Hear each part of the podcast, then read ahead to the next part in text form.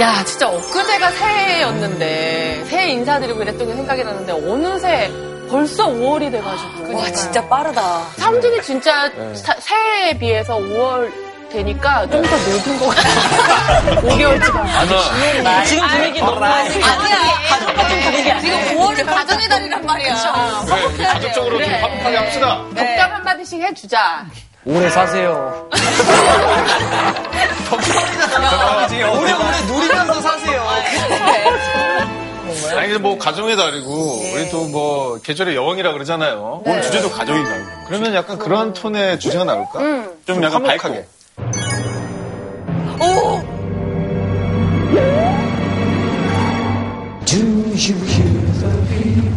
어, 내가 좋아하는 배우다.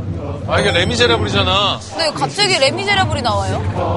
people who will not be slaves again.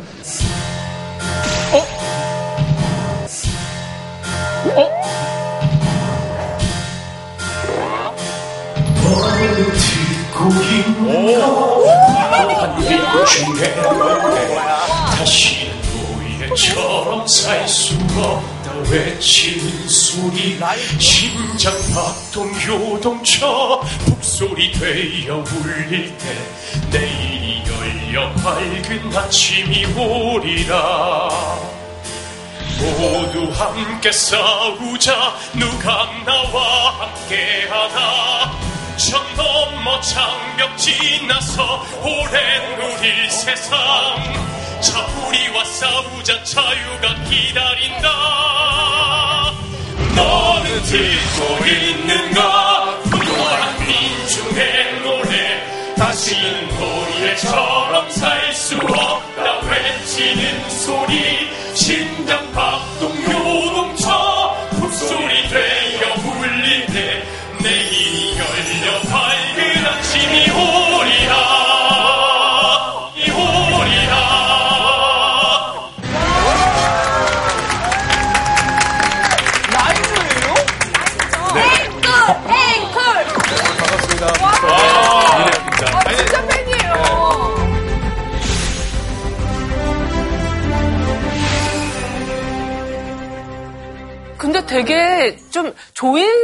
조인성이랑 오상진이랑 섞어놓은 비주, 비주얼이다. 얼굴 약간 조인성 플러스 오상진 아니야? 누나! 정신이 얼굴이 섞였어, 지금 얼굴이. 약간 오상진이랑 업그레이드 버전. 나가지 마! 어, 나가지 마! 아니, 내 작은 키가 아닌데. 진짜. 성진 오빠 되게 귀엽다. 아, 키가 몇이에요? 저 87이요. 할수 있어, 사람. 저기, 딘딘 한번 와봐. 왜?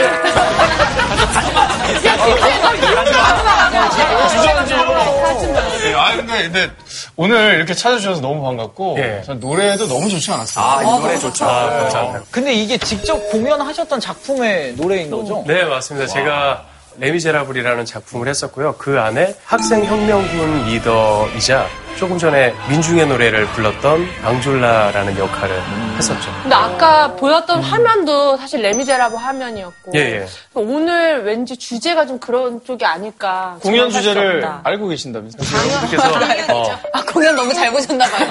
아, 공연 주제. 아, 오늘 강연 주제를 알고 계신 거죠? 네, 저는 알고 있죠. 오늘의 주제는 바로 이겁니다.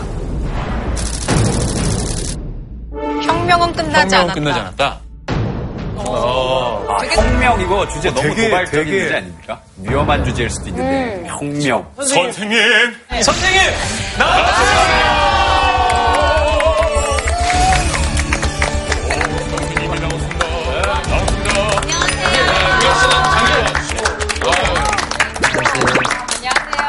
안녕하세요. 오늘 여러분과 함께 혁명의 역사에 대해서 이야기를 나누러 온 박윤덕이라고 합니다.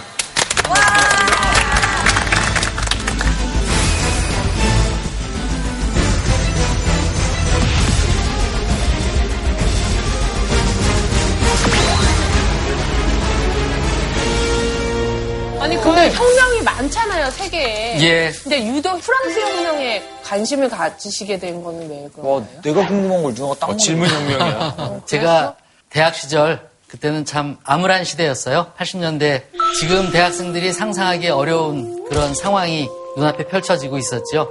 대학 캠퍼스 안에는 이른바 짭새라고 불리는 경찰들이 들어와서 진을 치고 있었고 군사 독재 시절이었기 때문에 많은 사람들이 더 나은 사회, 더 좋은 세상 이런 걸 꿈꾸면서 러시아 혁명이나 어, 중국 혁명에 대해서 관심을 갖는 학생들이 많았는데 저는 개인적으로 혁명의 원류를 찾아보자 그런 생각으로 프랑스 혁명을 공부하려고 생각을 했습니다. 그래서 혁명은 끝나지 않았다고 하시면서 지금 준비하고 계시는 거 아닙니까? 혁명. 더 나은 사회를 만들기 위해서. 혁명을 준비한다기보다는 진짜 혁명이 끝났다라고 할 수 있는 그런 시대가 온다면 좋겠죠. 네.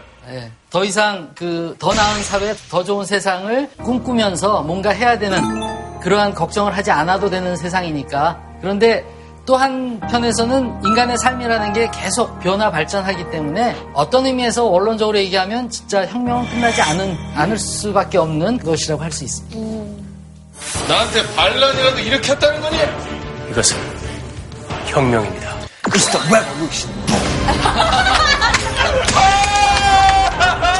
부족과 성직자는 많았습니다. 왜요? 야, 혁명은 날리기만 하네. 하네. 세아는 남겨줘야 된다고. 하나를 또 한국도 좀 그렇지 않아요? 그 과제를 풀기 위해서 많은 사람들이 투쟁하고 희생하고 그랬던 것입니다. 아니 그러면 이제 오늘 혁명에 대한 강의를 듣잖아요. 각자 혁명하면 어떤 게 떠오르는지 그렇죠. 좀. 예. 네. 그래서 왠지 혁명하면 떠오르는 게 그냥 추상적으로 그냥 약간 반기? 맞아요. 저도 그 작품을 해서 그런지 음. 붉은 깃발 예. 그리고 뭐 자유와 희망, 공포 좀 우리 한번- 붉은색의 피가 저는 또 하는 것 같아요. 예. 많은 희생이 또. 뒤따르는 예. 것 같아요. 저는 홈쇼핑 같은 게 많이 떠오르는데. 홈쇼핑이요? 왜냐면 갑자기 이 제품은 뭐 어떤 제품의 혁명 이러면서 기존의 것과는 완전 다른 뭔가 좋은 네, 물건임을 네, 네. 강조할 때 자주 보는구나. 뭐 이런 식으로 딘딘이 약간 래퍼 중에 혁명이었지. 음. 누가? 딘딘. 래퍼 중에 이런 놈이 왜 나타나냐.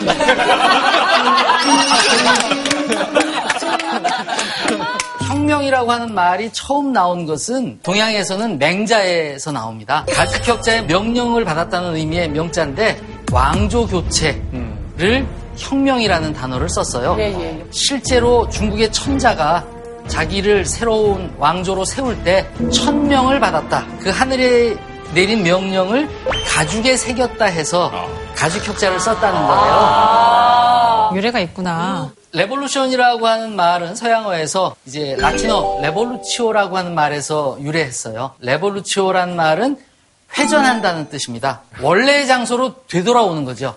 그러니까 그때는 혁명이라는 말이 옛날에 좋은 시절로 돌아간다는 회귀라는 의미가 있었다면 미국의 혁명가이고 상식이라고 하는 아주 유명한 책을 쓴 토마스 페인이라고 하는 사상가가 있습니다. 이 양반이 프랑스에 와서 보니까 어 프랑스 혁명은 자기가 알고 있던 혁명과 다른 거예요. 왜냐하면 혁명은 원래 옛날에 좋은 질서로 돌아가야 되는데 회전인데 프랑스에선 그런 개념이 아닌 거죠. 어 이게 뭔가 새로운 사회로 앞으로 나아가는 거예요. 전진하는 겁니다. 그래서 프랑스 혁명의 경우 다시 원래의 자리로 돌아간다는 의미보다 위아래가 뒤바뀌면서 완전히 새로운 사회가 나타난다. 이렇게 봤던 겁니다. 혁명이라고 하는 사건은 서양사에서도 그렇게 흔한 사건은 아닙니다. 그러다 보니까 혁명이라고 하는 사건은 우리가 어떻게 정의할 것인가 하는 문제가 처음 제기된다고 할 수 있어요. 상당히 주관적이죠. 상당히 주관적이지만 역사가들이 이제 과거의 사건을 통해서 혁명이라고 하는 사건은 아, 이 정도면 혁명이겠구나 평가하고 규정하는 어떤 기준이 있습니다. 있긴 있구나. 일단 제일 중요한 것은 혁명 그러면 사람들이 두려워하거나 공포를 느끼게 되는 이유가 폭력적 사태가 벌어지기 때문이에요. 어, 맞아요. 그런데 그 이유는 합법적인 틀 안에서 문제 해결이 안 되니까 비합법적인 수단을 동원한다는 점이 하나의 특징이고요. 두 번째로는 혁명이라는 사건은 대부분 권력을 탈취하는 것. 이러한 현상이 일반적으로 벌어집니다. 세 번째로는 그냥 권력 탈취로 끝나는 경우는 잘 혁명이라고 얘기하지 않고 그냥 구테타라고 정의한다면 권력 탈취 이후에 사회 변혁의 거대한 흐름이 나타납니다. 이른바 개혁. 그러면 예. 당시에는 폭동이었는데 예. 나중에 역사가 혁명이라고 바꿔서 인정을 하는 뭐 그런 경우들도 있겠네요. 어, 있을 수 있겠지만 대개의 경우 폭동이라고 지칭되는 사건들은 권력 탈취, 권력 쟁취가 이루어지지 않죠. 실패한 사건들을 반란, 폭동, 소요, 사태 이렇게 성공하면 혁명, 그렇죠. 실패하면 폭동. 예. 그러면 동학농민 운동은 혁명에는 못 들어가는 건가요? 과거에 그렇죠. 동학 이라고 하는 사건이 벌어진 이후에 우리 사회에 어떤 변화가 나타났나? 실제로 거의 찾아볼 수 없으니까 혁명이라고 얘기하긴 좀 어렵지 않겠나? 이렇게 판단하는 거죠. 지금 제가 프랑스 혁명, 러시아 혁명, 제스민 혁명, 우산 혁명, 촛불 혁명 이렇게 다섯 개의 사례를 들었는데요. 우산 혁명이 뭔지 아시죠? 알죠, 알죠. 예, 어우, 좋습니다. 제스민 혁명은 중동. 예, 아랍의 봄, 이른바. 그런데 이 중 세 가지 요소를 다 충족 한 사건은 뭐가 있을까요? 일단 뭐 프랑스는 당연히 들어가는 거. 나는 이제 러시아로 찍겠어. 촛불도 되지 않아요? 근데 촛불은 촛불 그 법의 질서 안에서 이루어졌죠. 부분이 없었던 거. 사회 변혁 이게 있잖아요. 변혁이 즉각적으로 이루어지느냐 아니면 영향을 그렇죠. 미쳐서 바꿨느냐에 따라서 아까 동학 같은 경우도 혁명이라고 볼 수도 있는 여지가 있기도 하고 아니, 아니, 목을 땄어야 돼요. 그 선문장이 돌아가, 너무 애국했잖아요, 나도. 왕이 목을 땄어야 그게 진짜 혁명인데. 근데 너무 왕을.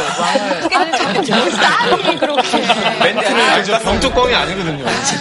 부채제를 별로 너무. 없이 목을 땄어야 돼. 왕이 목을 땄어야, 왕이 목을 땄어야 그게 진짜 혁명인데. 좀 놀라셨죠? 우영 씨 원래 저런 분이니까 무서워하지 마세요. 해치지 않습니다. 무서워하지 마세요. 해치지 않습니다.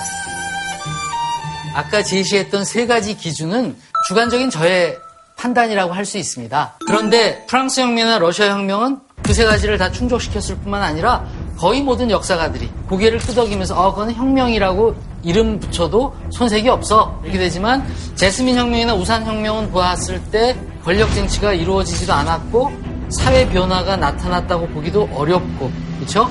그것에 비하면 촛불 혁명은 폭력이라고 하는 수단을 동원한 건 아니지만 오랜 기간 동안 많은 사람들이 시위에 참여해서 네. 뭔가 변화를 야기했고 실제 성공했어요. 뭐, 뭐 혁명에 가까운 거 아니야? 이렇게 생각할 수는 있는데 제가 역사가로서 아직 혁명이라고 이름 붙이기에 좀 망설이는 이유는 두고 봐야겠죠. 사회 변혁이 과연 나타났는지.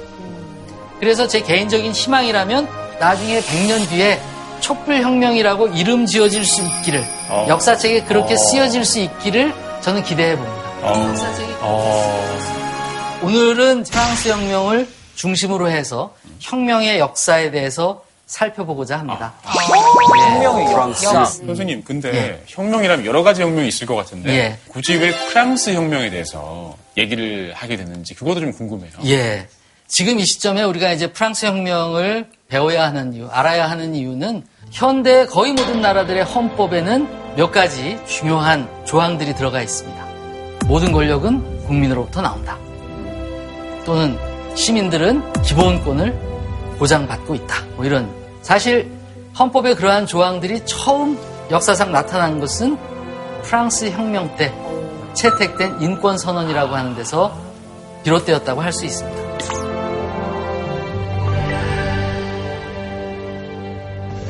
이제 본격적으로 우리가 프랑스 혁명이라고 하는 사건에 들어가서 하나하나 살펴보겠습니다.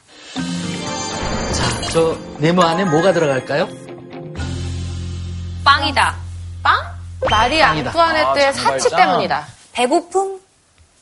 예, 배고픔일 수도 있죠. 앙시행 레진. 앙시행 레진. 어, 예, 구체제. 혁명 전에 사회를 그렇게 교과서에서. 나오는 아니, 거죠. 구체제라고 하면 되지, 왜 그렇게 얘기해. 아니, 아스파 출신이. 미안하다. 우리만 안 써서 미안하다. 자, 지금 걸못 견뎌. 빵, 산업 구조의 변화? 산업 구조의 변화. 여러분들이 1년에 한 번씩은 꼭 생일! 예. 세금입니다. 세금, 세금. 예. 1년에 한 번인데 생일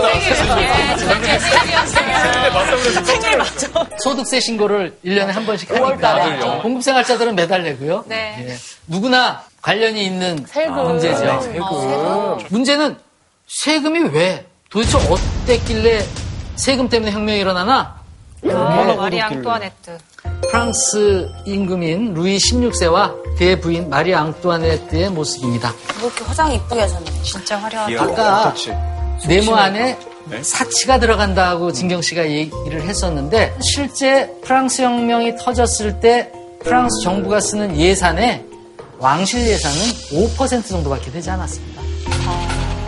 근데 왕정 국가인데. 근데 많은 사람들이 마리 앙뚜아네트가 엄청나게 막 화려하게 사치를 예. 해가지고 백성들이 화가 나서 이게 예. 일어났다고 많이 알고 있는데 우리에게 좀 빵을 달라. 이렇게 예. 이제 궁전으로 쳐들어갔는데 아니 그러면 뭐 케이크나 먹으면 되지 왜 그러느냐. 이거에 그렇죠. 굉장히 많이 분노했다 뭐 이런 예, 얘기를 예, 들은 적이 예. 있거든요. 그 확인된 사실은 아니에요. 그러니까 영향이 전혀 없었다고 말씀드릴 수는 없지만 그것 때문에 혁명이 났다? 그렇게 얘기하기엔 좀 곤란합니다. 그, 그 많은 세금이 다 어디에 쓰여진 거예요? 그러게. 지금 우리 사회에서 여러분들이 내는 세금 어디에 제일 많이 쓰일까요? 안보. 그렇죠. 지금 아주 정확하게 지적하셨는데 국방비. 국방비입니다. 물론 과거에 비해서는 비중이 많이 우리 한국도 줄었지만 여전히 국방비를 많이 써요. 지금부터 200년 전 프랑스의 예산은 사실상 70% 이상이 군사비에 쓰였다고 생각하시면 됩니다. 그때도 군사비를 많이 지출할 수밖에 없는 이유는 전쟁이라는 문제하고 관련이 있겠죠. 네. 프랑스의 경우는 한두 전쟁 때문에 그런 건 아니고요. 루이 14세부터 계속되었던 많은 전쟁들 때문에 프랑스 혁명이 벌어지던 1789년에 프랑스 왕정은 1년 예산의 한 15배 정도 의 부채를 안고 있었어요. 예. 어떻게 갚아요? 그러니까요. 세금을 올리는 수밖에 없었죠. 세금을 걷어야 되는데 문제는 이제 나왔네요. 나오잖아. 나왔네요. 앙시앙 레짐이라고 하는 구체제 사회가 여러 가지 어려움에 처해 있었다 하는 겁니다. 저 두 분 그럼 군과 왕실을 대표하는 두 명인 거예요? 지배층인 성직자 제1신분과 그러니까 장교들이죠. 귀족 제2신분을 등에 저렇게 짊어지고 떠받치고 있는 것이 평민들이었어요. 상징적으로 구체제 사회의 모습을 보여주는 그런 그림입니다. 당시에 평민들이 98% 정도, 98% 정도를 차지했고요. 귀족 성직자가 2% 정도였습니다. 물론 그 평민에는 은행을 거느리는 그런 재정가들도 있었고요. 높은 관직에 오른 부르주아들도 있었습니다. 평민 중에. 그때도 그럼 귀족과 성직자는 좀 높은 세금을 냈나요? 문제는 귀족과 성직자는 재산도 많고 보수도 많은데 세금을 내지 않았습니다. 왜요? 이렇게 얄미울 수가. 그것이 면세 특권이라는 겁니다. 야, 혁명은 이렇게만 하네. 하네. 자기들도 그 냈어야지. 노블레스 오블리주 이런 게 그 프랑스에서 나온 거 아닌가요? 혁명을 당하고 나니까 아, 아, 그 후, 이후에 나온 거예요. 당하고 나니까 노블리스 오블리주 해야 되는구나 이렇게 된 거죠. 인생의 교훈은 나중에 찾아오는 거야. 그렇습니다. 그들은 면세 특권을 누리면서도 재산은 많았어요. 프랑스 전체 토지에서 성직자들이 한 10%, 귀족이 한 30%, 그리고 평민인 부르주아와 농민이 한 30%씩 해서 토지를 나누어 가지고 있었습니다. 그런데 귀족과 성직자는 인구의 2%밖에 안 된다고 그랬잖아요. 네. 그런 사람들이 40%를 차지하고 거의 90%가 되는 농민들은 전체 토지의 30%밖에 가지고 있지 않는 거예요. 한국도 좀 그렇지 않아요? 그렇죠. 신분 간의 양극화가 심한 거죠. 그러니까 이렇게 보면 단순히 어떤 그 말 이런 것 때문이 아니라 그냥 굉장히 구조적으로 예. 일어날 수밖에 없는 상황이었던 거죠. 구조적인 문제가 있었죠. 하면서 누가 한번 읽어봐 우리 주실까요? 우혁 씨가 네. 배우니까 멋있게. 아, 제가요? 민중은 마치 물이 코 밑에까지 찬 상태로 연못 속을 걷고 있는 사람과 같다. 바닥이 조금이라도 꺼져 내리거나 물결이 조금이라도 차게 되면 그는 몸을 가누지 못하고 물 속으로 빠져들어가 숨이 막혀 죽을 것이다. 이폴리트 템. 아니, 데이트할 때도, 우리 뭐 먹을래 할 때 그런 톤으로 해요. 아니요, 아니요.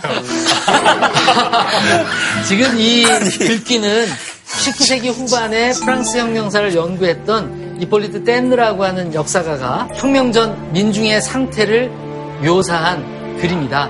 상상이 되세요? 네. 살얼음판을 걷는 기분. 진짜. 네. 질문 하나 드리겠습니다. 네. Let's go. 밀은 하나를 심으면 농사를 짓게 되면 얼마나 수확을 할 수 있을까요? 얼마나 얻을 수 있을까요? 별로 안 나올 것 같아요. 얼마 안 나올 제일 것 낮을 것 같지. 어, 맞아. 제일 낮을 어. 것 같아.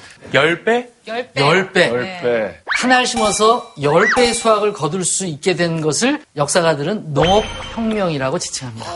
유럽에서. 그럼 훨씬 적었다는 얘기잖아요. 예. 다섯 아닌가요? 4배에서 6배, 그러니까 5배가 어. 농부세요? 재밌다르시다. 밀 같은 경우는 파종량 대비 산출량의 비율이 매우 낮습니다. 지금도 한 15배 정도 수확을 한다고 생각하시면 돼요. 옥수수는 한 300배 정도 수확을 할 수 있습니다. 300배요? 예, 하나를 심었을 때. 수익률 대박입니다. 그래서 밀을 이제 심어 먹는데 계산하기 좋게 다섯 알이라고 가정을 하고 농민들이 세금을 낼거 아닙니까? 네.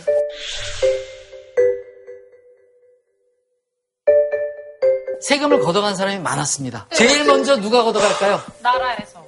나라보다 먼저 걷어간 사람. 영주. 영주. 그 땅주인, 땅주인. 종로 많죠? 자기. 그렇죠. 프랑스는 카톨릭 국가니까 교회에서 걷어갑니다. 십일조라고 들어보셨죠? 네, 그게 세금이었어요, 그때는. 강제. 세금이나 마찬가지죠. 프랑스 사람은 모두가 카톨릭 신자니까 그 강제성이 있었던 거예요? 그럼요. 교회에서 다섯 알 중에 10분의 1, 0.5알이 교회에 나가죠. 두 번째, 왕이 세금을 걷어갑니다. 몇 알 가져가. 한 알. 루이 14세 같은 경우는 많이 뜯어갔어요. 그래서 10%를 조금 넘게 가져갔는데 계산하기 좋게 10%를 가져갔다고 계산하면 그것도 0.5알이 또 나가죠. 레알 남았어. 이제 하나 남았다. 네알 남았어요. 그리고 이제 영주가 세를 또 걷어갑니다. 영주가 지역에 따라 많이 달랐습니다. 그래서 15%에서 30% 정도를 어. 가져갔는데 물주 장난. 계산하기 좋게 20%라고 평균을 해서 그러면 하나를 가져갔죠. 60% 세알 남았습니다. 남았어요. 세알 남았습니다. 이 정도는 남겨줘야 돼요. 근데 세 알다 먹을 수 있을까요? 예? 세 알 다 먹을 수 있을까요? 심어야지 또 그만큼. 그렇죠. 내가 농사를 심어야 되니까 그러니까 세 알은 남겨줘야 된다고. 한 알 또 종자로 남겨야 되니까 두 알밖에 못 먹는 거예요. 그러니까 한 알 심어서 두 알 먹어야 되는데 농민들이 먹고 사는 게 녹록지가 않았죠. 가난할 수밖에 없어요. 그런데 농사라는 게 기상이변도 있고 흉작이 들기도 하고 그러다 보니까 흉년이 들면 이제 굶어 죽는 사람들이 생기는 거예요. 다 세금 내고 나면 내 먹을 게 없는 거예요. 그렇죠. 게다가 노동은 내가 다 했는데. 그렇죠. 나는 두 알 남고. 진짜 예. 너무 억울하고 화났겠다. 먹고 살기가 힘들어지니까 불만이 많이 쌓여서 네. 안 좋은 생각들이 난 건데 보통은 그런 경우에 네 가지의 반응이 나옵니다. 도둑질. 그렇죠. 자살. 어, 자살도 있고요. 제일 먼저 반응이 나오는 게 뭐냐면 뭐예요? 자존심을 버리고 국어를 합니다. 착해. 국어를 하다가도 사람들이 처음에는 잘 받아주다가 점점 냉정해지기 시작해. 왜 그런 사람들이 많아지니까. 아, 나도 힘든데. 거지가 많은, 그리고 나도 먹고 살기 힘든데, 그러면 악에 받쳐서 이제 도둑질을 하죠. 그건 양심을 버리는 거예요. 근데 자존심도 양심도 다 버릴 수 없는 사람들은 딘딘 씨가 얘기했던 것처럼 자살. 자살을 하죠. 그리고 그 세 가지를 다 해도 문제가 해결이 안 되죠. 그러니까 사람들이 그 다음에 어떤 반응을 보이냐면 집단 행동을 하기 시작합니다. 집단 행동. 나하고 처지가 그렇죠. 비슷한 사람들을 예. 만나서 예. 같이 이- 그럼요. 얘기하고 얘기하고 애써서 땀 흘려서 일했는데 먹고 사는 건 힘들어. 이게 우리 잘못이 아닌가 보구나. 어, 보니까 정부에서 귀족들 성직자들이 하는 게 보니까 너무나 말도 안 돼. 힘을 합쳐서 어떻게 해결해 보자. 그러한 양상들이 많이 나타나는 사회는 혁명적 상황이 멀지 않았다 이렇게 얘기할 수 있다는 그런 거예요. 걸 하나의 징후로. 그렇죠. 때문에. 프랑스 혁명 전에 빈곤율, 국어를 하는 사람들이 늘어납니다. 범죄율이 높아져서 형사 사건이 많이 늘어나고요. 소송이 늘어납니다. 지금 보고 계시는 이 통계는 한국의 최근의 통계입니다. 우리가 촛불혁명이라고 만약에 이름 짓고 그 문제를 생각할 때 단지 대통령의 문제로만 이해해서는 곤란하다는 거죠. 그 이전에 이미 사회적으로 양극화라든가 뭐 이러한 문제들이 다 관련이 있었다는 거예요. 그쵸. 바탕에 깔려 있었다는 거로. 예 우리가 생각해 볼 수 있죠. 프랑스 혁명을 주도한 세력은 시민. 땡. 배운 사람. 부르주아. 농민 저는 휴잭맨이라고 생각해요.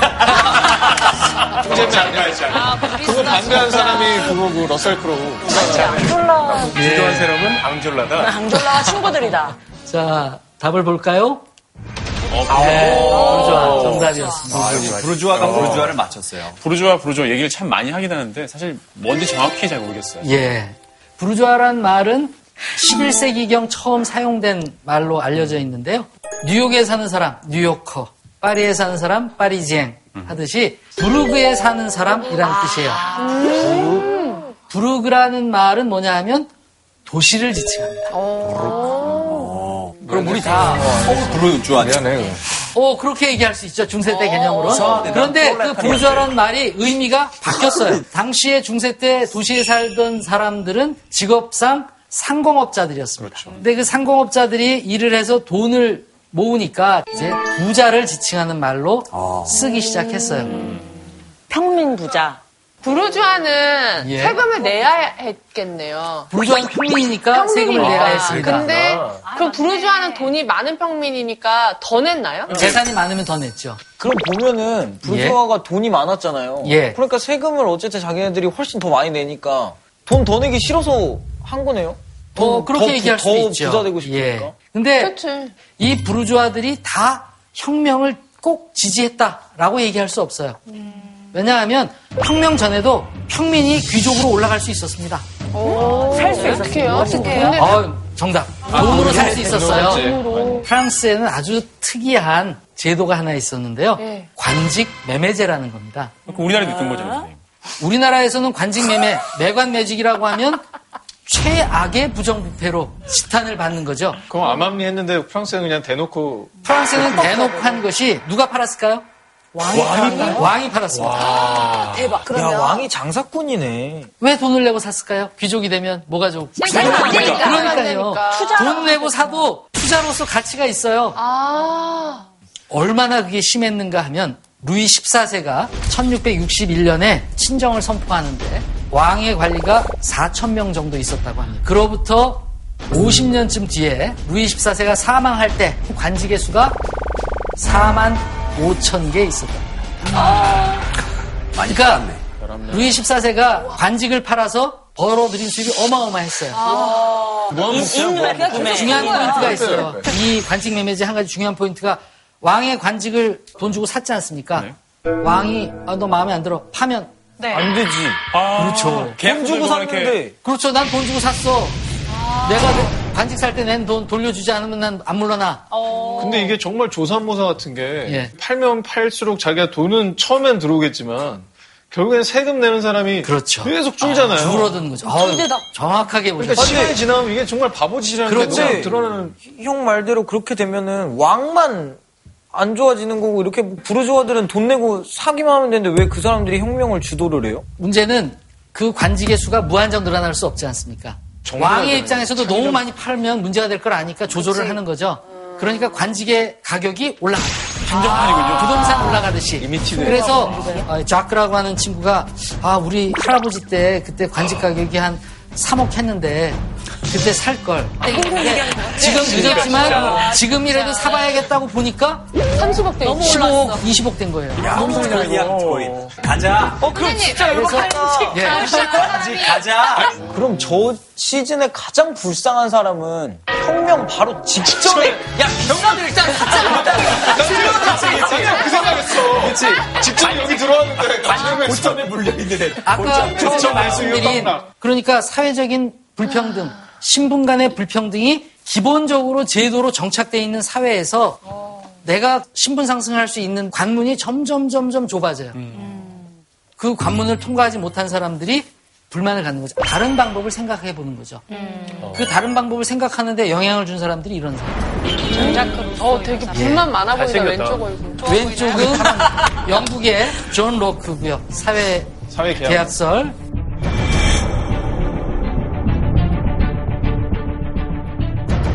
가운데가 그 사회 계약론을 쓴 장 자크 루소고요.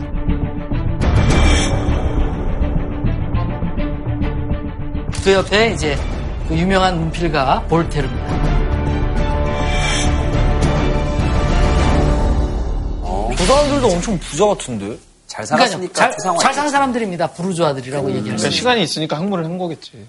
선생님 그럼 단순하게 생각해서 뭐 굶주린 민중 때문에 이 혁명이 일어난 것만은 아닌 거네요. 그렇죠. 왜냐하면 혁명이라고 하는 가전 아까 말씀드렸듯이 더 나은 사회, 더 좋은 세상을 만들어야 되는 거잖아요. 그러니까 때려부시기는 쉽습니다. 그 자리에 새로운 대안적인 사회를 만드는 건 그게 생각보다 쉽지 않아요. 그래서 실력이 있어야죠.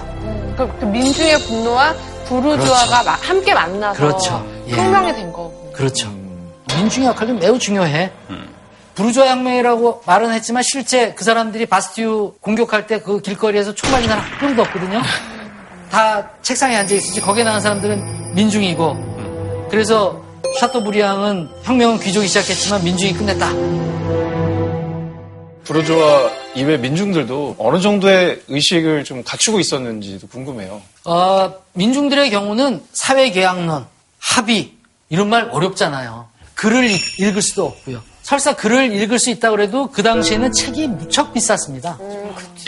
그래서 글을 통해서 그런 이론을 통해서 얻었다기보다 조금 급은 낮을지 몰라도 그러한 문필가들이 소설을 쓰거나 시장 바닥에서 팔 수 있는 팜플렛이라고 몇 장 안 되는 그러한 글들을 해서 그러한 사상이 서서히 매우 느린 속도지만 지방과 민중에게 조금씩 조금씩 전파된 거죠. 뭐 이를테면 어떤 것들이 있었나요? 예를 들면 여기 피가로의 결혼 같은 모마르쉐라고 하는 작가가 남긴 이제 작품이고 모차르트가 오페라를 만든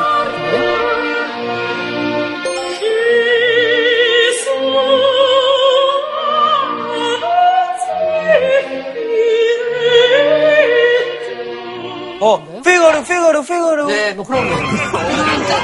이거 맞아. 맞아. 맞아. 신분제의 모순에 대해서 신분제의 문제에 대해서 신랄하게 비판하고 조롱하고 조롱하고 귀족들을 웃음거리로 만들고 우리도 요즘에 무슨 탈춤 이런 거 양반들 막 그 말뚝이. 어, 막 피가로의 그 결혼 중에 하인의 대사가 있는데요. 이런 대사가 나옵니다. 백장님, 당신은 귀족 신분, 재력, 지위, 영향력 등 이런 것들을 모두 지녔다고 우쭐내지요. 하지만 그처럼 많은 특권을 얻기 위해 당신 스스로 한 일이 뭐가 있습니까? 세상에 태어나고 수고한 것 이외에 아무것도 한 게 없지 않습니까? 맞는 말 대잔치네. 그렇죠. 이런 걸 한 토막 에피소드로 이제 시장에서 사람들 있는데 펼쳐 보이는 겁니다. 찔렸겠어요. 그렇죠. 화끈거렸겠네, 얼굴이. 부자들, 귀족들은 가슴이 뜨끔한 거고 그걸 보는 농민들, 가난한 농민들 마음속에는 사이다. 네, 완전 사이다. 이게 막 솟아오르는 거죠. 조금씩 약간 이런 절대적인 힘에 약간 도전하는 그런 의식들이 깨어나기 시작하는 과정이었네요. 그렇죠. 각성이 이루어지기 시작하는 거죠. 지금 이 사파에 보이는 인물의 모습이 프랑스 혁명 당시의 평민, 그 중에서도 도시의 서민층이라고 할 수 있는 쌍길로트의 모습입니다. 그 쌍길로트라고 할 때그 길로트는 뭐냐면 귀족들 모습이 저기 보면 허벅다리에 쫙 달라붙는 그런 반바지를 입었는데 저게 낄로트입니다. 아, 저 옷이 저 옷을 낄로트라고 불렀어요. 그러니까 쌍낄로트라고 하는 건 프랑스어로 낄로트가 없다라는 뜻이에요. 그러니까 영어로 하면 without 낄로트죠. 그 낄로트는 그러면은 뭐 부르주아나 귀족들 귀족의 상징이죠. 상류층의 상징입니다. 반바지와 긴바지 파의 대결 같은 거예요. 그렇죠. 근데 그 평민들의 경우는 왜 저 낄로트를 착용하지 않고 바지를 입었을까요? 추워서. 스타킹 과연 사셔야 되잖아요. 스타킹 하는? 하는 일이 농업이라든가 이렇게 움직임이 그렇죠. 편해야 돼요. 노동을 해야 되는 거예요. 네. 직접 자기 몸을 써서 노동을 해야 되기 때문에 그랬습니다. 튼튼해야 되고 직물도. 예. 그래서 노동해야 하는 사람들, 이런 사람들은 우리는 그럼 이 사회에서 도대체 뭐지? 그 바람에 이제 혁명이 발발하게 된 거고, 혁명은 꽤 오랜 시간 여러 단계를 거치면서 진행이 되었습니다. 이 그림은 루이 16세가 세제 개혁안을 통과시키기 위해서 소집했던 3부의 모습입니다. 이 3부에는 성직자, 귀족, 평민들의 대표들로 구성되어 있었어요.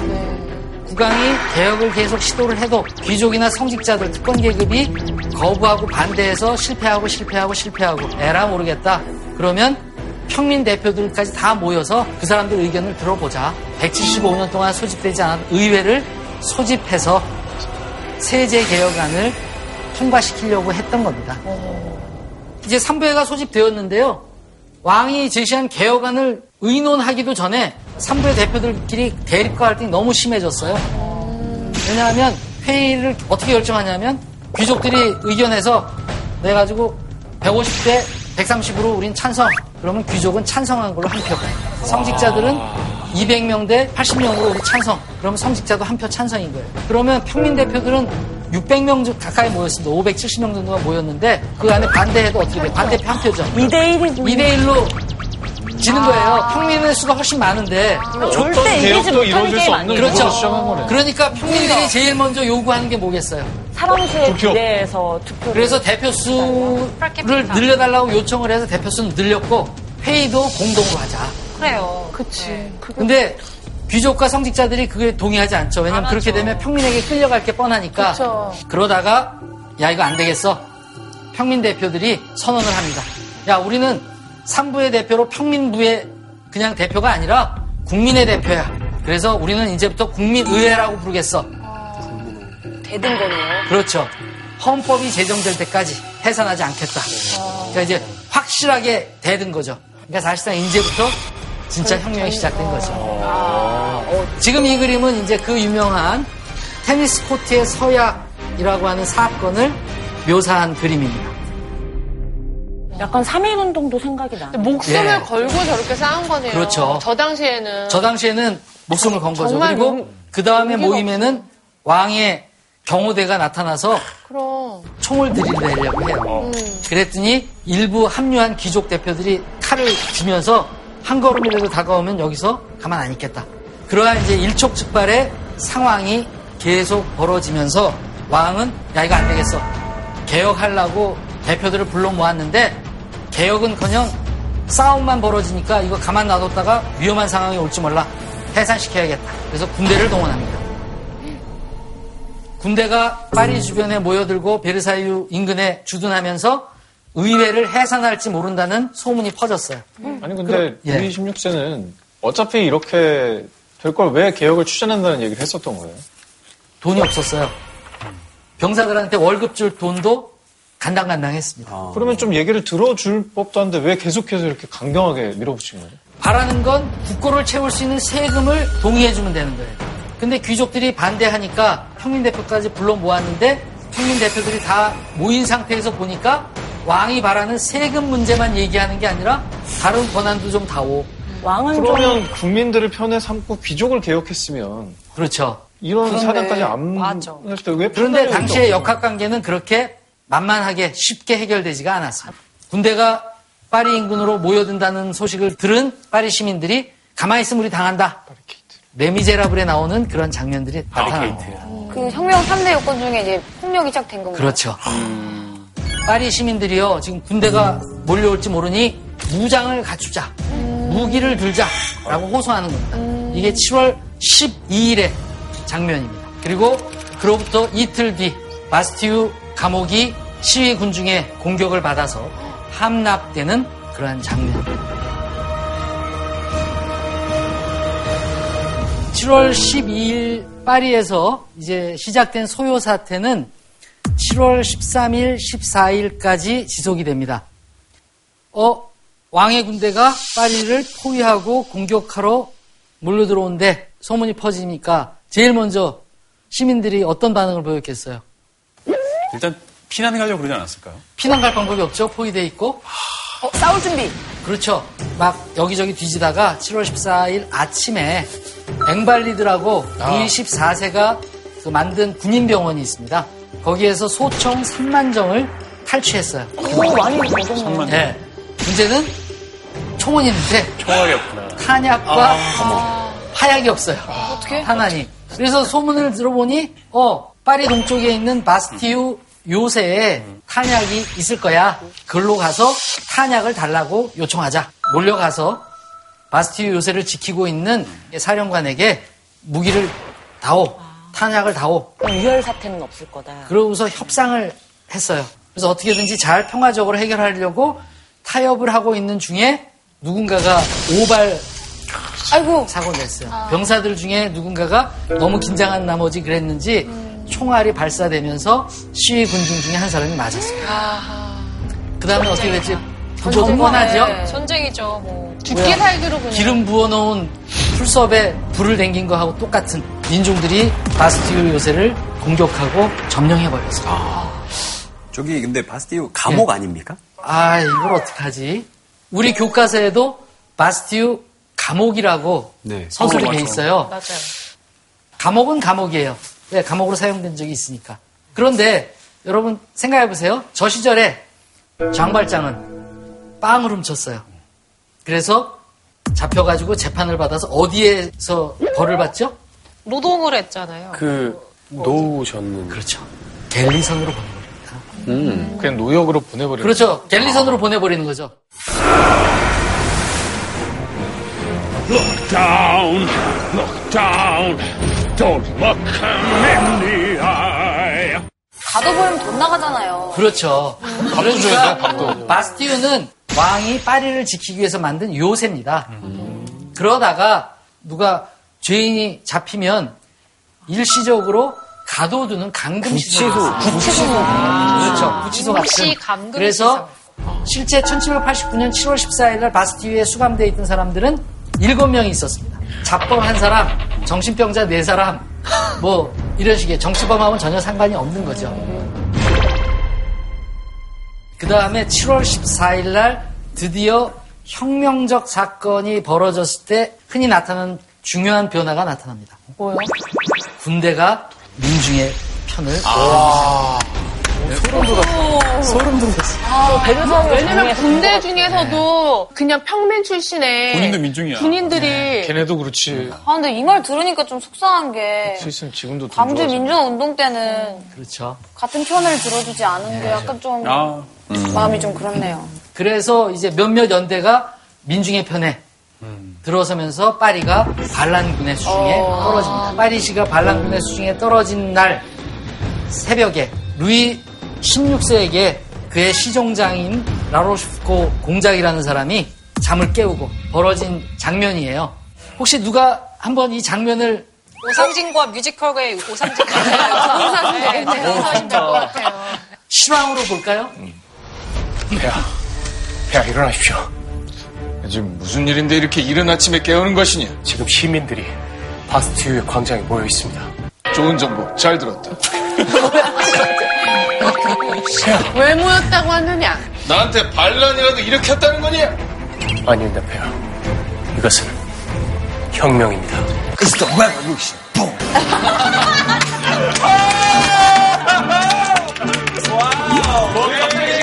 갑자기 시키니까. 이 대목을 역사가들이 주목하는 거죠. 왕은 어떻게 대응했을까? 그런데 왕의 일기를 보니까 일기장에 네. 뭐라고 쓰여 있냐면 영어로 하면 nothing, 프랑스어로는 rien. 그래서 역사가들이 뭐라고 그 대목을 해석했냐면 아무 일도 없었다니 이게 왕이야? 정확한 의미는 그날 사냥을 갔었거든요. 오늘 한 마리도 못 잡았어. 아니 그게 더 중요했던 느긋하게 거예요. 사냥한 게더 그. 와중에 그렇죠. 사냥을 그러니까 파리에서 그런 일이 벌어지고 있는데도 사냥을 간 거예요. 얼마나 안이하게 대하고 있었는지를 알 수 있는 거죠. 선생님 근데 시, 시종장님 예. 저분은 사퇴파를 좀 하셨던 건가요? 혁명이라는 그렇죠. 단어를 그러니까 말씀하셨다는 건? 저걸 어떻게 해석해야 할지 많은 이제 그 논란이 있는데요. 이게 보통 일이 아니라고 하는 것을 당시에 많은 사람들이 느꼈던 거거든요. 폐하만 몰랐어도 반란을 일으켰으니까 정상적인 왕의 반응이라 그러면 군대를 넣어서 진압해. 이게 맞는 거죠. 네. 근데 군대를 철수시킵니다. 네? 왜, 왜요 왜요? 내전을 벌이기에는 위험 부담이 너무 크다고 판단했던 거죠. 세금도 지금 미쳤네. 없는데 그렇죠. 7월 15일 날 루이 16세가 바스티유에서 일어난 반란을 인정합니다. 파리를 방문해서 혁명으로 수립된 파리시 정부의 관리들을 접견합니다. 그리고 파리 시 정부의 관리들이 왕에게 선물로 증정한 삼색기 모장, 모자에다 꽂고 다녔어요. 어, 이 놀라운 소식이 여러 지방으로 알려지기 시작합니다. 혁명의 소식이 전국 방방곡곡으로 퍼지면서 혁명도 따라 퍼지기 시작하는 거예요. 순식간에 프랑스라는 나라 전체가 혁명의 편으로 넘어가 버렸어요. 혁명을 성공한 파리의 국민의회 의원들, 어, 이제 우리 세상이 돼서 우리가 권력을 잡은 거야. 혁명 프랑스를 어떻게 만들지 그 원칙을 우리 논의해보자. 그 유명한 1789년 8월 26일에 인간과 시민의 권리선언이라는 것입니다. 그 권리선언이 이제 온건파의 시작. 무력을 사용해서 혁명을 했지만 이제 온건파들이 새로운 사회를 법을 통해서 입법을 통해서 만들어가는 겁니다. 그걸 논의한 게 인권 선언이고요. 인권 선언의 내용에는 인간의 기본권, 인민 주권의 원칙, 사상의 자유, 출판의 자유, 권리의 평등, 사유재산을 보호한다든가 하는 이러한 원칙들을 제시했습니다.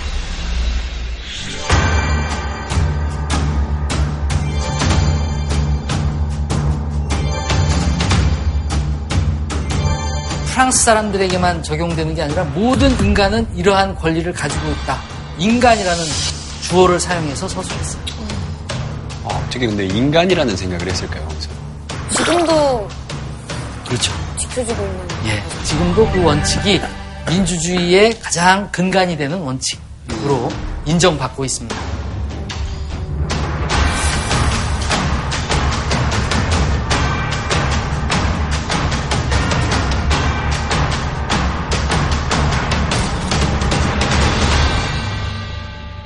프랑스 사람들은 이거에 대한 자부심이 엄청나겠네요. 그렇죠. 자기들의 만들어 놓았던 이권선을 토대로 전 세계 민주주의법을 그럼요. 만들어서. 그러면 예, 이 딘디 씨. 선언문을 토대로 개혁이 바로 진행이 된 거예요?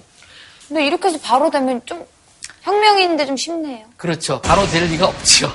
아직은 이게 또 어떤 일이. 기다리고 있는 거야. 이제 시작한 거예요. 어. 이제 시작한 거예요. 이 이제 원칙이 만들어지니까 사람들은 아 이제 기다리면 좋은 세상이 올 거야. 다시 일터로 돌아갔거든요. 그렇죠. 다시 일상으로 돌아가서 희망에 부풀어서 더 열심히 일하고 지도자들이 새로운 세상을 만들어가는 과정을 지켜보는 거죠. 근데 사람들이 결국에는 이기적이다 보니까 온건파들이 새롭게 만들어가는 그러한 사회는 그들에게 조금 더 유리한 그리고 그들의 지배 권력을 더 강하게 만들 수 있는 그러한 이기적인 체제로 나아가게 되는 거고 그리고 왕은 왕이니까 권위를 내세우면서 어떻게든지 전국을 자기한테 조금이라도 유리한 방향으로 끌고 가고 싶어요. 힘겨루기가 다시 등장합니다. 10월 1일 날 베르사유 궁전에서 국왕의 친위대가 고생했다고 이제 파티를 열어줬나 봐요. 아우 혁명의 두관위에서 그냥 그 험한 일을 겪으면서 고생 많이 했지 아마 쭉 파티를 열어준 모양인데 그 파티장에서 친위대 병사들이 혁명의 상징인 삼색 모장을 바닥에 패대기 치고 막 짓밟아 버리는 사건. 그 소문이 헉, 퍼진 거예요. 어떤 일이 벌어졌냐 하면 항상 정치 정세가 불안하면 어떻게 돼요? 주식은 폭락하고 물가는 뛰죠. 네. 파리시의 시민들은 시장에 가면 곡물 가격이 낮아지고 먹고 살만해져야 맞는데 고가는 내려가지 않아요. 야 이거 뭔가 우리가 생각했던 거하고 달리 가는 것 같아. 왕에게 가서 우리 사정을 얘기하고 도움을 요청하자. 베르사유로 몰려가기 시작합니다. 백성들이 왕이 파리로 같이 가자. 왕이 파리에 있어야 파리 시민들이 항상 안정적으로 식량 공급도 받을 수 있고 그러지 않겠냐. 그래서 이 부녀자들이 대열을 지어서 국왕의 마차를 인도하면서 파리로 돌아간 겁니다. 어, 그럼 국왕이 같이 파리로 가요? 루이 16세와 그의 가족들이 혁명 파리의 포로로 잡혀가는 꼴이 된 거죠. 그렇네요. 그래서 국왕이 이제 혁명의 세 번째 단계로 진입하는데 결정적인 빌미를 제공합니다. 파리의 포로로 잡혀 있으니까 이대로 있다가는 자기 권력을 어떻게 회복하거나 저거 할 방법이 없을 것 같아요. 안 되겠다. 야간 뭐. 그게 1791년 6월 20일 날 바렌느로 도망가는 탈주 사건이다. 그러니까 왕이 혁명을 배신한 거죠. 새로운 프랑스를 만들자. 그리고 왕을 이제 수장으로 두는 입헌군주제 헌법을 만들었는데 그 왕이 배신을 때리고 외국으로 도망가려고 했던 거죠. 그러다 잡혔어요. 어떻게 잡혔냐? 누가 잡았어요? 국경에서. 민중이 시민들이 잡았어요. 뭐라 그럴까요? 너무 짐을 많이 실어서 그냥 보기에도 확 튀었어요. 도망가려면 그냥 버리고. 해도 그러게. 그래야말로 잘 눈에 안 띄게 이러고 가야 되는데 바리바리 싸가지고 큰 마차에다. 딸이 하나 가지고 가야지. 네. 튀었네. 그러다 보니까 결국엔 잡혔죠. 잡히고서 파리로 다시 압송되옵니다. 고민에 빠진 거예요, 혁명가들이. 이걸 어떡하지? 입헌군주제 헌법을 유지하려면 왕이 필요하니까 왕을 처벌하면 안 되잖아요. 사건을 조작하는 거예요. 왕이 도망간 게 아니라 왕이 납치당했다라고 진상을 왜곡해서 어, 조작을 한 겁니다. 백성들은 다 아는데. 그래서 파리의 시민들이 샹드마르스 광장에 파리 시민들이 모여서 왕정을 폐지하고 공화정을 수립하자라고 하는 청원서를 작성하는 집회를 해요. 의회의 온건파들이 진압을 나섰다가 총격 사건이 벌어지면서 한 6, 70명의 시민들이 사망하는 사건이 벌어집니다. 이제 이 문제를 놓고 양편으로 나누어집니다. 급진파와 온건파로 나누어져요. 항상 역사를 들여다보면 비슷한 사건들이 있었어요. 민중을 등에 업은 급진파들이 서서히 우위를 장악하게 되는 거죠. 루이 16세의 탈출 사건이 모든 걸 꼬이게 만들었는데 왕이 왜 도망가려고 했을까요? 외세에 의탁하려고 그렇죠. 그런 거죠. 처갓집 있잖아요. 마리 앙뚜아네트의 친정이 오스트리아 황제 집안이니까 오스트리아의 지원을 받아서 혁명을 무너뜨리고 권력을 되찾아야지. 탈출에 성공했으면 그 어떻게 될지 몰랐는데 또 잡혔어요. 그러니까 오스트리아 입장에선 자기 여동생이 마리 앙뚜아네트가 험한 꼴 당할까봐 건드리면 가만 안 있겠어. 전쟁이 벌어집니다. 프랑스는 혼자 싸우는데 프로이센, 오스트리아가 있고 에스파니아도 끼어드는 거예요.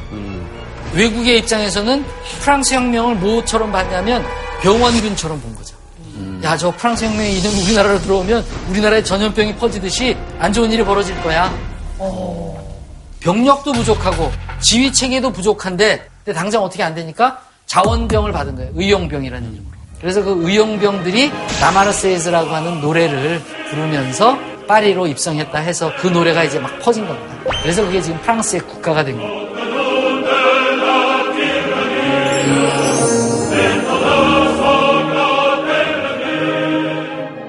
혁명되고 전쟁 나니까 사람들이 불안하니까 물간 자꾸 뛰고 전선에 식량을 보내야 되는데 밀 한 푸대에 5만 원 하던 게 이제 10만 원 내라고 하는 거예요. 시간도 없고 돈도 없고 강탈한 거죠. 강제를 발휘하는 거죠. 그래서 등장하는 게 혁명 독재와 공포 정치라는 거예요. 프랑스 서부 지역에서 군대에 징발되는 것을 거부한 농민들이 혁명 정부의 반기를 들고 반란을 일으켰어요. 방대 반란이라고 이름 붙여진 겁니다. 프랑스 역사상 가장 끔찍한 사건이라고 생각하시면 돼요. 우리로 치면 4.3 최소 한 25만 명 정도 사망한 것으로 추정합니다. 그러니까 혁명이 혁명이라는 이름으로 국민을 억압하는 상태. 자유를 위해서 혁명된 세상을 지키기 위해서 자유의 전제정이라고 하는 아주 모순된 규정을 한 거죠. 그때 공포 정치를 상징했던 게 바로 저 기요틴 단두대 그렇죠. 예. 단두대를 만든 인물은 기요땡이라고 하는 의사였어요. 그리고 단두대를 처음으로 제작해서 사용해야겠다고 결심한 인물은 루이 16세였습니다. 우리 한국 사람들은 시신을 훼손하는 걸 아주 안 좋은 처벌로 여기죠. 예. 그래서 사극에 보면 지배층들은 사약을 마시고 죽지 않습니까? 부모로부터 받은 저 몸은 훼손하지 않게. 근데 유럽의 귀족들은 싸움꾼들이었어요. 칼잡이들. 칼로 목을 치는 것을 가장 명예로운 죽음으로 생각했습니다. 그러니까 일반 백성들은 사형을 당할 때 교수형을 당합니다. 그러니까 루이 16세 생각에 신분의 불평등이 죽음에까지 가는 건 좀 심하다. 그래서 귀족이든 평민이든 통일된 방법으로 처형하는 방식, 처형 도구를 만들어야겠다 생각한 게 단두대입니다. 처음에 단두대를 고안한 기호땡 박사가 제시한 시제품에는 도끼처럼 반달형으로 된 칼이 달려 있었습니다. 그래 루이 16세한테 그 모델을 보여주니까 내가 사냥을 좀 해봐서 아는데 이런 칼은 잘 안 든다. 사선으로 칼날을 만들어라. 그래야 한 번에 잘 작동한다. 그래서 루이 16세의 아이디어를 적용해서 사선으로 만들었다는 거죠. 그리고 결국에는 자기가 그렇죠. 뱅가. 그래서 루이 16세, 마리 앙 뚜아네트, 당똥, 로베스피에르 전부 다 단두대에서 목숨을 잃었습니다. 되게 아이러니하다. 자기가 만든 저기 지금 들고 있는 게 루이 16세의 머리. 예, 그렇습니다. 혁명 정부는 어떻게든지 전쟁을 이겨야 되니까 온갖 방책을 다 마련합니다. 그래서 국방 과학이라는 개념이 이때 처음 등장합니다. 지식인, 기술자, 과학자들을 다 불러 모아서 최신 무기 만들고 통신 시스템을 더 개선하고 공포 정치 덕분에 프랑스 군대가 전세를 역전시켜서 외국군을 국경 밖으로 몰아내고 외국을 공격해야 돼 말아야 돼 고민하는 상태까지 간 거죠. 선생님, 근데 그렇게 되더라도 국민들이 행복하진 않았을 것 같아요. 그렇죠. 엄청. 전쟁이라고 하는 상황에서 어떤 나라 국민이라도 행복하기는 어렵겠죠. 여기에서 또 혁명의 갈림길이 생깁니다. 혁명을 급진적으로 이끌었던 대표적인 인물이 로베스피에르고 혁명 독재의 사실상 우두머리였어요. 아주 탁월한 지적 능력과 판단력을 가지고 있는 그 점에서만 놓고 보면 지도자로서 손색이 없는 사람이에요. 아직 프랑스 혁명이 완전히 지켜졌다고 보기 힘드니 전쟁은 계속한다. 공포 정치도 따라서 계속한다. 그래서 그 다음날 여러 동료들이 독재자 타도하자. 독재자다로 잡아 끌어내린 거예요. 그게 테르미도르의 반동이라는 겁니다.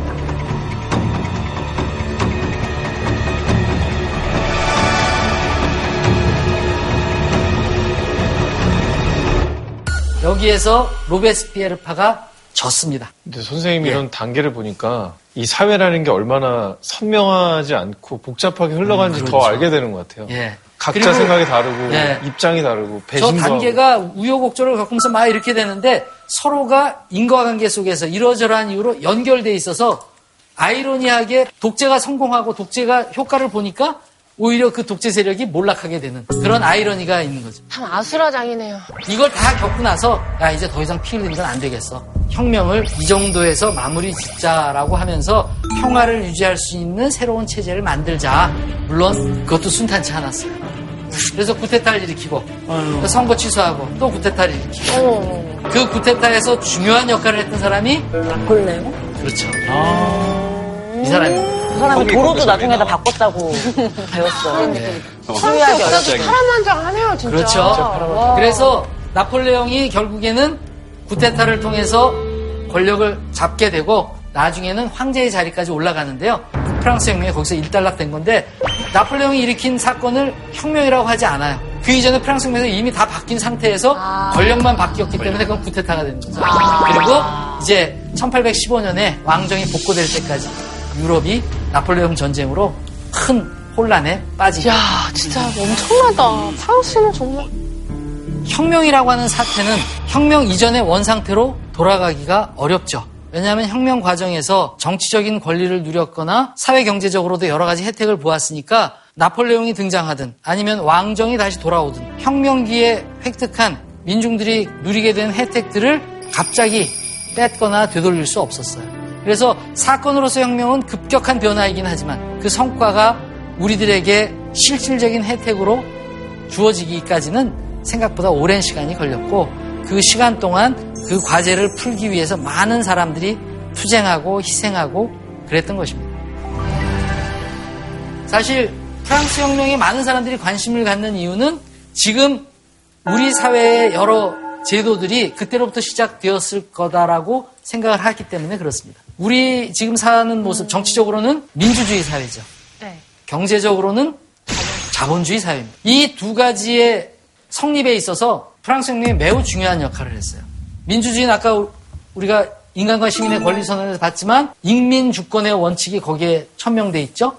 인민 주권의 원칙으로부터 자연스럽게 파생된 제도가 바로 선거제도입니다.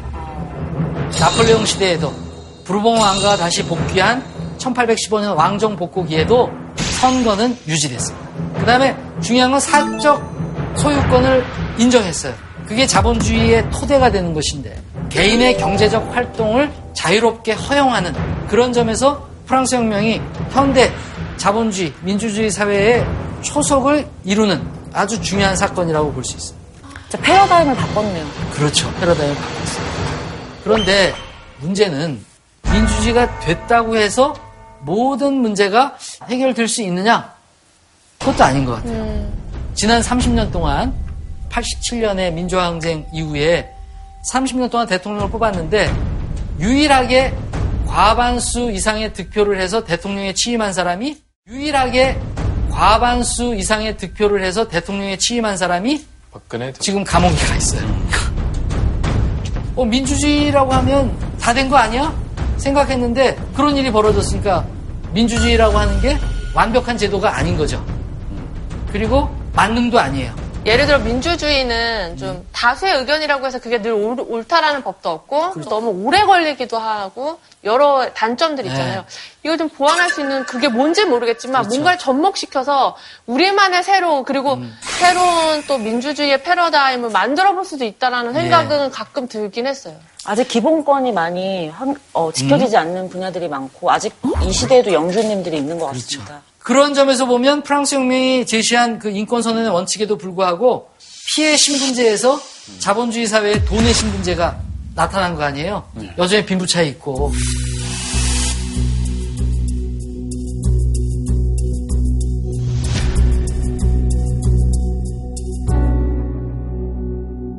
민주주의로 경제 해결이 안 돼요. 우리나라 헌법 1조 1항이 뭘까요? 민주공화국이다. 그렇죠. 민주는 우리가 잘 아는데 공화는 뭘까요? 어, 진짜 공화가 정확히 뭐예요?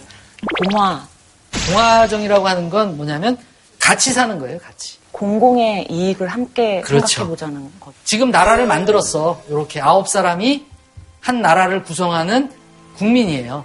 공동체의 구성원으로서 존중하고 인정해 주면서 더불어 살아간다. 자유, 평등, 박애로 우리말에선 번역하는데 원어의 의미는 형제입니다. 형제같이 서로 나누어 쓴다. 형제처럼 서로 서로 도와준다. 이런 의미가 담겨 있었던 것이고 공화주의의 가치를 그 안에 담고 있다고도 할 수 있어요. 물론 뭐 개인적인 생각입니다만 한국이 공화주의에 대해서 너무 무감각하고 신경을 안 쓰고 잘 못해요. 그 대표적인 사례가 저는 노동법이라고 생각합니다. 어떤 점에서 그렇게 생각하세요? 비정규직이 많잖아요, 우리나라에. 더불어 산다는 입장에서 보면 같은 일을 하고 저거 하면 같이 나눠 써야 되는데 정규직이라고 누구는 500만 원 받고 누구는 비정규직이라고 200만 원밖에 받지 못해요. 더불어 사는 가치가 훼손되겠죠. 그러니까 선생님 말씀 들어보니까 민주주의만으로 부족한 거를 채워주는 게 바로 공화주의. 그렇죠. 그래서 민주주의가 민주 맞는 거 아니고 옆에 공화국이 붙었을 때 예. 그게 정말 완벽한 단어가 되는 건데 그렇죠. 그 공화주의의 의미를 우리가 너무 모르고 예. 산다. 예, 그런 의미에서 혁명은 아직 끝나지 않았다라고 생각합니다. 사실 저는 이제 작품을 하다 보면 고전극이나 역사를 배경으로 하는 작품들이 굉장히 많아요. 그리고 혁명 이야기를 다룬 작품들이 꽤 많거든요. 그래서 오늘 저는 배우로서 뭔가 레미제라블이라는 작품을 했을 때도 이런 느낌이겠구나라는 마음만 가지고 연기를 했던 게 굉장히 부끄럽기도 하고 어, 오늘 정말 저에게는 유익한 시간이 됐고 다시 한번 제가 레미제라블이라는 작품을 한다면 그 배우로서의 그 결이 굉장히 많이 바뀌고 제가 함께하는 배우들에게도 좀 이런 오늘 배운 것들을 좀 설명하면서 굉장히 좀 그런 시간이 될 것 같아요. 예. 틈새 PR 좋았다.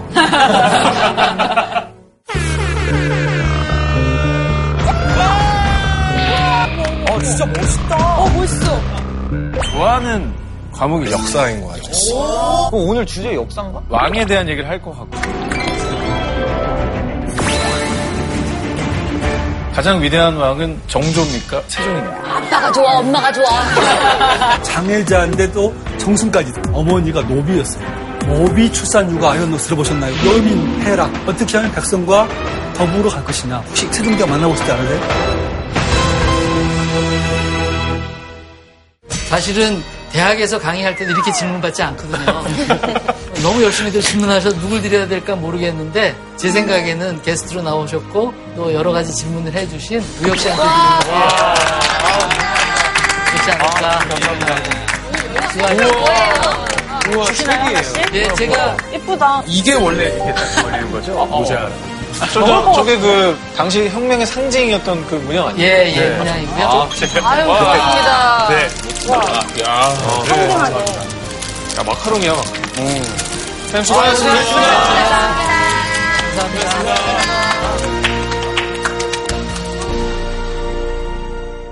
JTBC